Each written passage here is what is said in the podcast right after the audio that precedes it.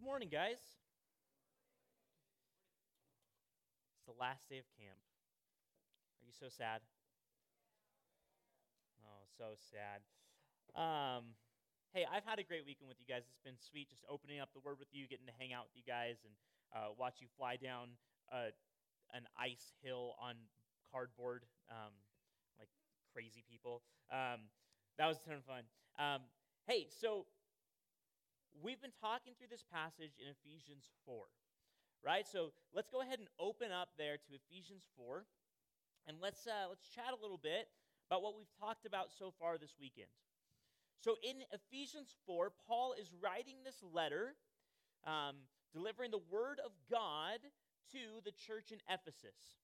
So he's talking to people who claim Christ. He's talking to people who say that they put their faith and their trust in Jesus. And so he says, Hey, here's what I'm telling you and delivering to you in the Lord. He says, Do not live like those who don't know Christ. Do not live like the Gentiles. Right? And then he describes what the Gentiles live like. And we, we've talked about that a lot this weekend the idea of their minds being darkened, their hearts being hardened, and their spirits being dead. He says, Don't live like those people. Don't live like those smashed snowmen, right? He says, Instead, if you have heard Christ, then he says to put on the new self. To put on the new self. To live in light of being recrafted. To live out this recrafted identity that you now have in Jesus. And that's what we talked about last night. We talked about the idea of being made new by Jesus, being recrafted by the power of Jesus' life, death, and resurrection on your behalf being recrafted by the power of the gospel. But today, what I want to talk about is what does it look like to put on that new self? What does it look like to live in light of the new creation that you've been made? What does it look like externally on the outside to live in a way that reflects who you've been made and recrafted into internally on the inside? All right, and so that's where Paul goes next here in Ephesians chapter 4. So we'll start in verse 25 as he describes this recrafted life. Ephesians 4 25. What does the recrafted life look like? Therefore, having put away falsehood, let each one of you speak the truth with his neighbor, for we are members of one another. Be angry and do not sin. Do not let the sun go down on your anger, and give no opportunity to the devil. Let the thief no longer steal, but rather let him labor, let him doing honest work with his own hands, so that he may have something to share with anyone in need. Let no corrupting talk come out of your mouths, but only such as is good for building up, as fits the occasion, that it may give grace to those who hear. And do not grieve the Holy Spirit of God, by whom you were sealed for the day of redemption. Let all bitterness and wrath and anger and clamor and slander be put away from you, along with all malice.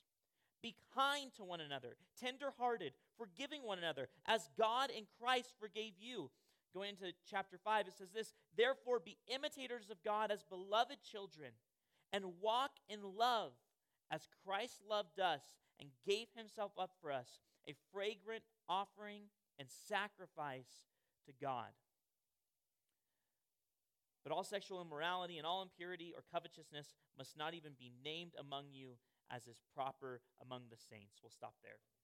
He goes on and, and talks a little more, but, but as he talks about what this, this new life looks like, he talks about this recrafted life, he gives a list of all of these virtues, all, all of these things. He, he says that we're to put away falsehood. So, what is that? We're to be truthful.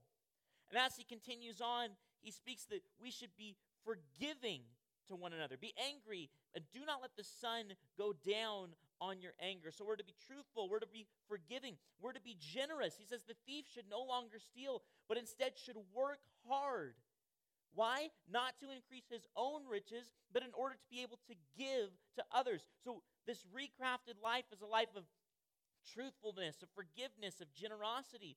It's a life of peacefulness, a life of kindness, a life of love. And not just like, oh, yeah, okay, I love everybody. But no, he says that we are to love each other as God in Christ loved us. How did God love us in Christ? He loved us at great cost to himself. He put us first.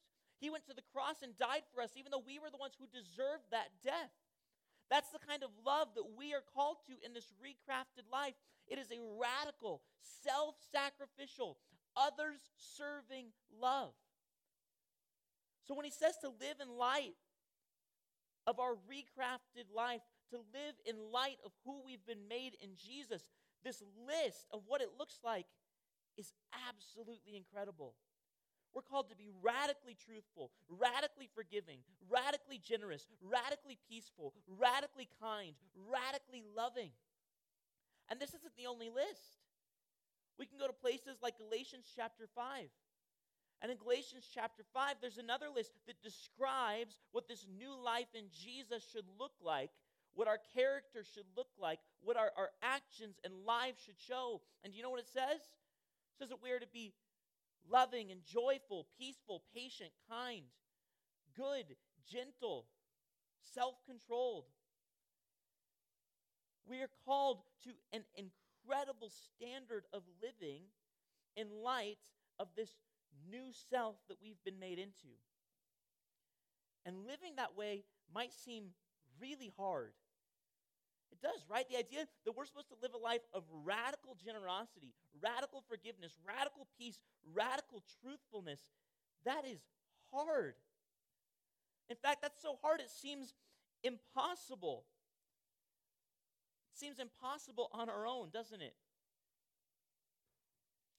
Well, if we look to Galatians chapter 5, right after that list, that list that I mentioned love, joy, peace, patience, kindness, goodness, faithfulness, gentleness, self control.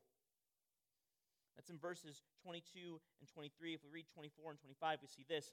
Those who belong to Christ have crucified the flesh. That's the old self. That's who you used to be. That's the smashed snowman.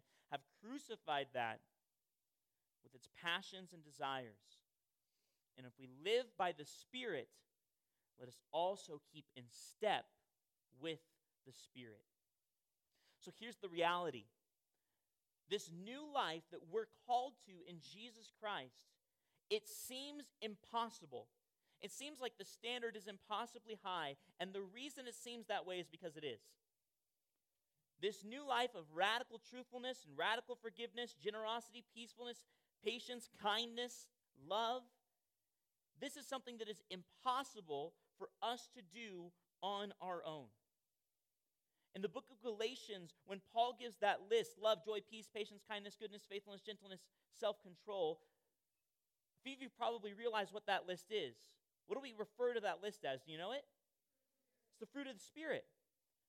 That's the fruit of the Spirit. So we're called to live this life, to be characterized in this way, to embody these virtues, these values but it's impossible for us to do it on our own. Why? Because it's not the fruit of our efforts, it's the fruit of the Spirit. In Galatians, it's described as fruit.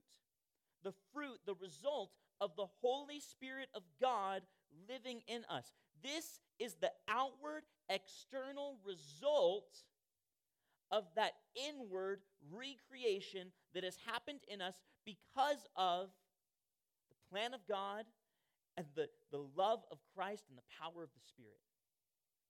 This is the result of the Holy Spirit of God living in us.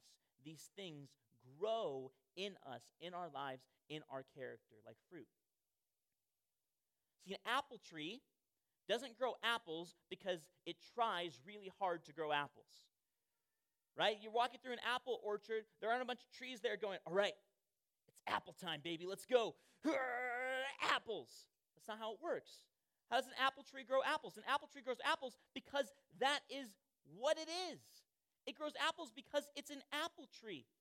And because there's a farmer that tends to that tree, that fertilizes it, that makes sure it gets the water that it needs. But when that tree is getting the water that it needs, when it's getting the soil, the nutrients that it needs, it's going to naturally grow apples. And in the same way, when we are made new by Jesus, when we're recrafted, when we're made into new creatures, we're going to naturally live out that new life.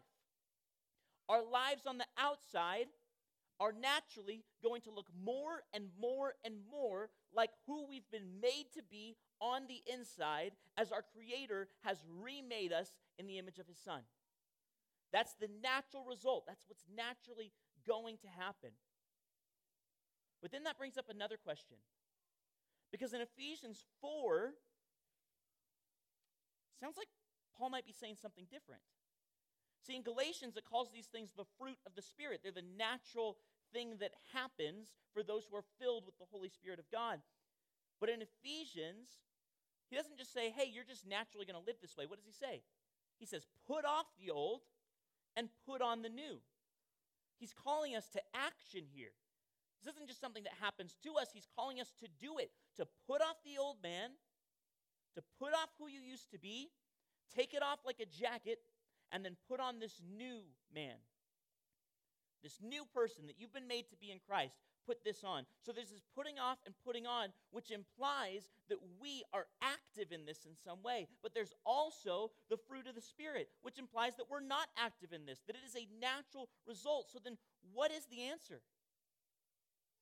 Well, the answer is this living in light of who we've been made to be on the inside. This is both. This is ultimately the work of the Spirit of God, but it is the work of the Holy Spirit living in us that we participate in, that we take part in. We don't become more truthful because we say, I'm going to be more truthful. I'm going to try really hard. I'm going to make myself more truthful. You can't make yourself more truthful. You can't make yourself more forgiving. You can't make yourself more loving, more peaceful, more kind. That's a natural result of the Holy Spirit of God working in you. Only God can do that work, just as only God can recraft you. Only God can sanctify you, can make you more and more like Jesus in your thoughts, in your actions, in your words. Only He can do that. But what do we do? We put off and we put on, we participate in the work that God, the Holy Spirit, is doing in us. And that's hard to say, okay, well, then what does that even look like? If I can't do it just by my own effort, if I can't just try harder to be a better person and it's going to happen, then, then what does it look like for me to participate in the work of the Holy Spirit and gradually bringing my external self in line with my internal self, this new creation that I've been made in Jesus? What does it actually look like for me to participate? Well, the Bible sets up a number of ways. God sets up a number of ways in which we seek sanctification, in which we seek to grow the fruit of the Spirit in our lives. We might call these the means of grace, but ultimately, this is water. Different ways that the tree of our life is watered that we might grow the fruit of the Spirit. I'm going to give you guys just three tonight this morning, whatever it is. It's dark in here. It feels like night. It's not. I'm going to give you guys three this morning. Three means of grace, three, three ways in which the tree of our life is watered that we might grow the fruit of the Spirit and that the life that we live might more clearly reflect who we have been recrafted into by Jesus Christ. The first one is this the first means of, of watering the tree of our life is with the Word of God. Psalm chapter 1, the very first psalm in the Bible, starts with this. It says, Blessed is the man who stands not in the way of sinners, nor sits in the seat of scoffers. It says that his delight, his love, his joy is in the law of the Lord, the word of God. And on his law he meditates day and night. It says, Blessed is the man whose delight is in the law of the Lord, in the word of God. It says, and on his law, on the words of Scripture, he meditates, he thinks, he ponders, he, he prays through day and night. And the next thing it says is this it says, For he is like a tree who is planted by streams of water that yields its fruit in season, and his leaf does not wither. See, the picture of the person, the man or the woman, who is grounded in the Word of God, who is steeped in Scripture, who loves God's Word, who thinks on God's Word, who memorizes God's Word, who recites God's Word, the person who fills their life with the Word of God is like a tree planted by streams of water because the Word of God in your life is constantly watering your roots. And what's the result? You will yield fruit in season. What is that fruit? It's love, joy, peace, patience, kindness, goodness, faithfulness, gentleness, self control. If you want to live that life, if you want to live the, this new life that you've been given in Christ, you want that to show itself in your thoughts, in your actions, in your words, then step one, water yourself with the Word of God.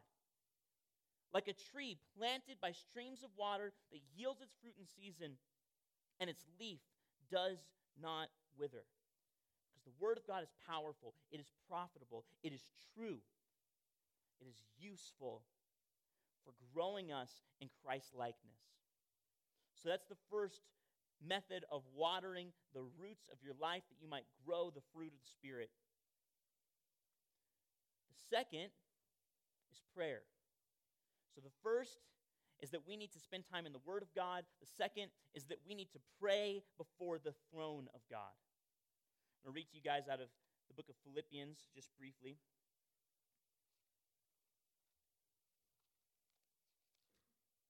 Philippians chapter 4, it says this of prayer. Philippians 4, starting in verse 6, it says, Do not be anxious about anything. Do not be anxious about anything, but in everything, by prayer and supplication, that means making requests of God, with thanksgiving, let your requests be made known to God. Don't be anxious about anything. Don't be worried about anything. Bring absolutely everything big, small, happy, sad, everything that's going on in your life. Bring it before the throne of God in prayer. Because if you've been made new in Jesus, then you can approach the throne of the King of the universe on the basis of what his Son has done for you. You can go before God and you can make every little request, every big request, every need, you can make it known to God with thanksgiving, with supplication. And then listen to the result.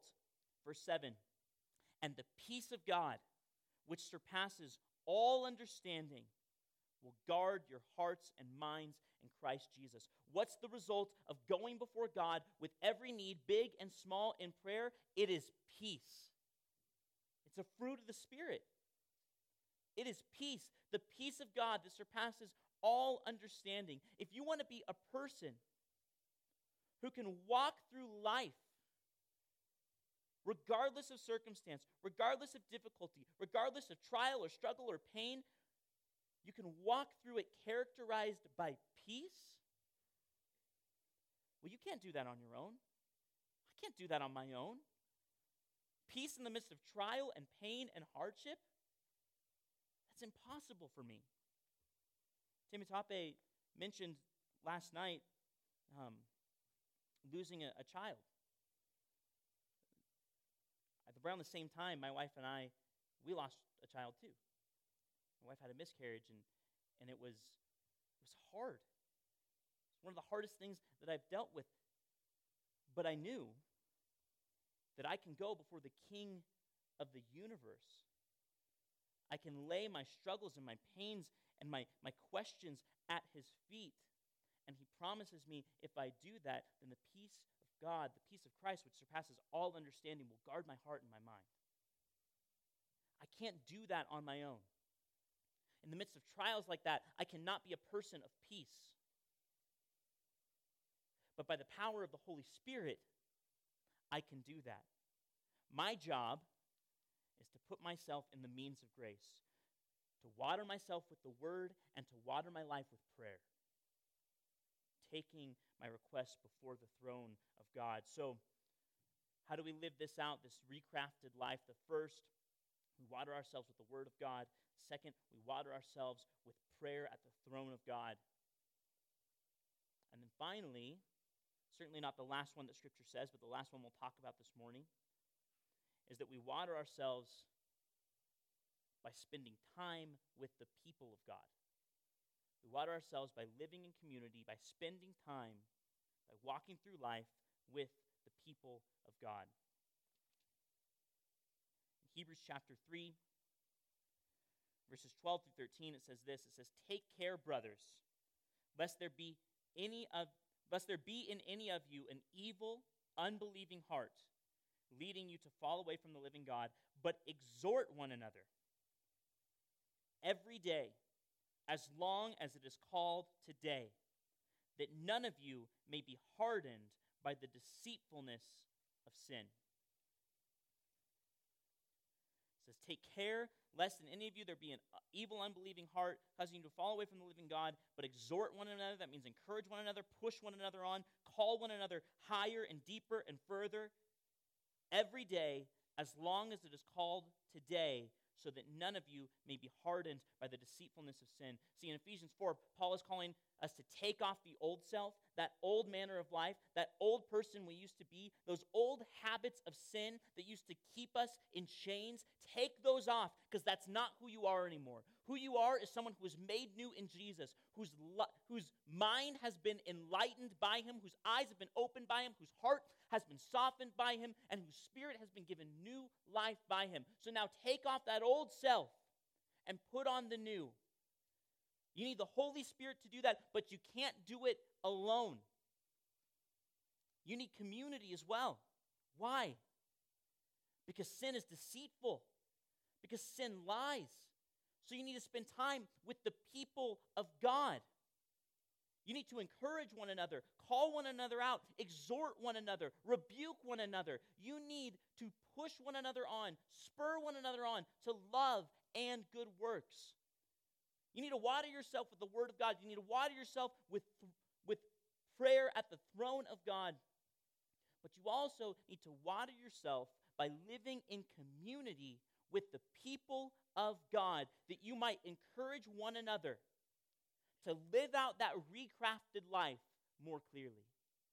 That you might encourage one another to continue in obedience to the God who made you.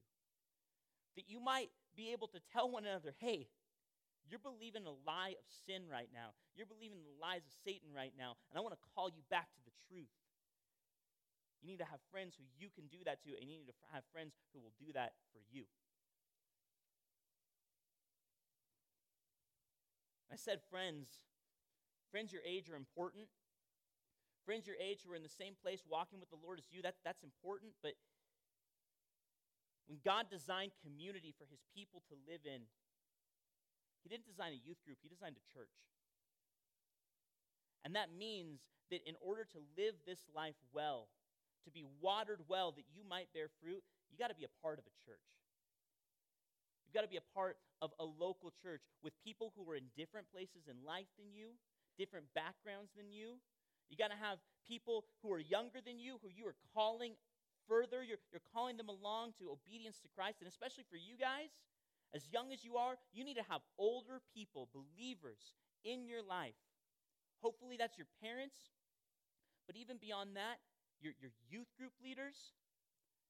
And you know what the best person is? You know that 73 year old guy who's in the lobby every morning at church and he comes right to you and shakes your hand because he just loves the Lord and it overflows out of him? You got to get in relationship with that guy, gentlemen, or that lady, ladies.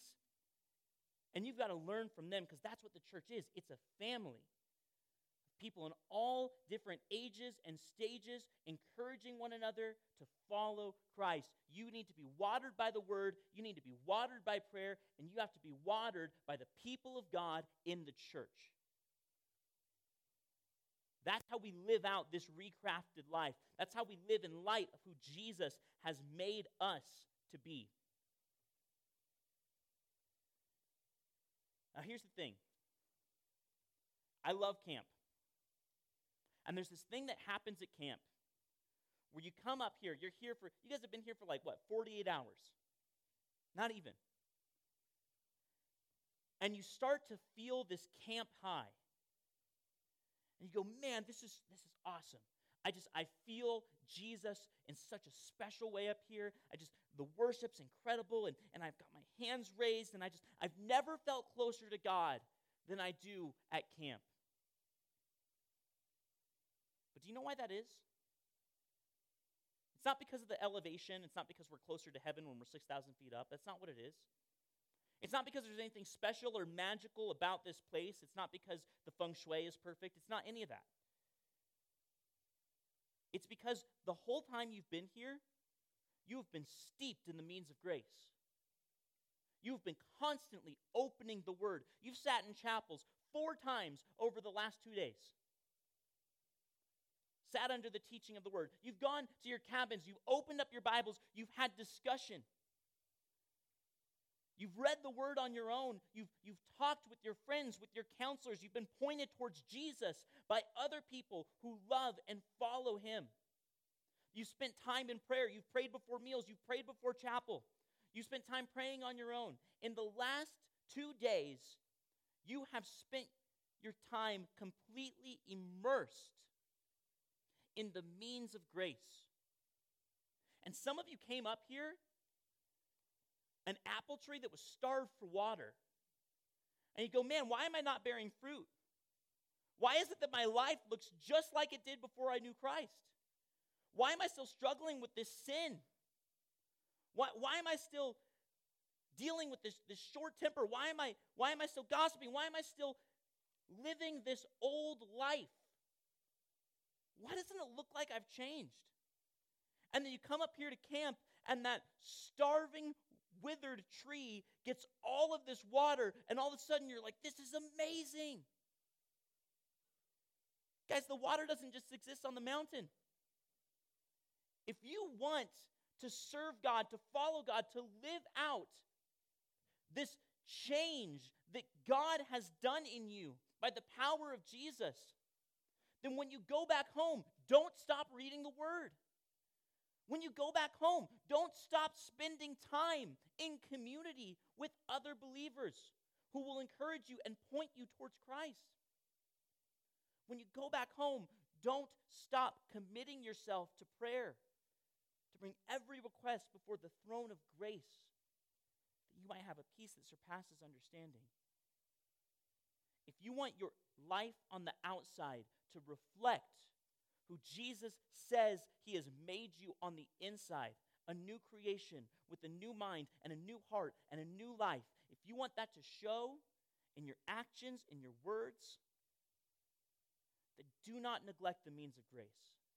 Spend time in the Word of God, spend time with the people of God, and spend time before the throne of God in prayer. Let's go before the throne of God now. Father, we love you. We thank you for your word. God, we thank you for your people. We thank you for the opportunity that we have to go before your throne on the basis of Jesus through the indwelling power of your Spirit in prayer. God, I pray for these students. I pray that that as they go home, they would go and live genuinely recrafted lives. God, that the work that you've done in them would not just be an internal one, but through your means of grace, it would become an external one. That who they are on the outside, that how they live and how they act, that it would become more and more and more in line with who you have declared them to be in Jesus Christ a brand new creation, a brand new creature. Father, we thank you for all the many ways in which you show your love and grace. We thank you for salvation. We thank you also for sanctification. That by your love and grace and mercy, you don't just save us from our sin, but Father, you make us more and more and more like Jesus. You make us new both inside and out. We love you.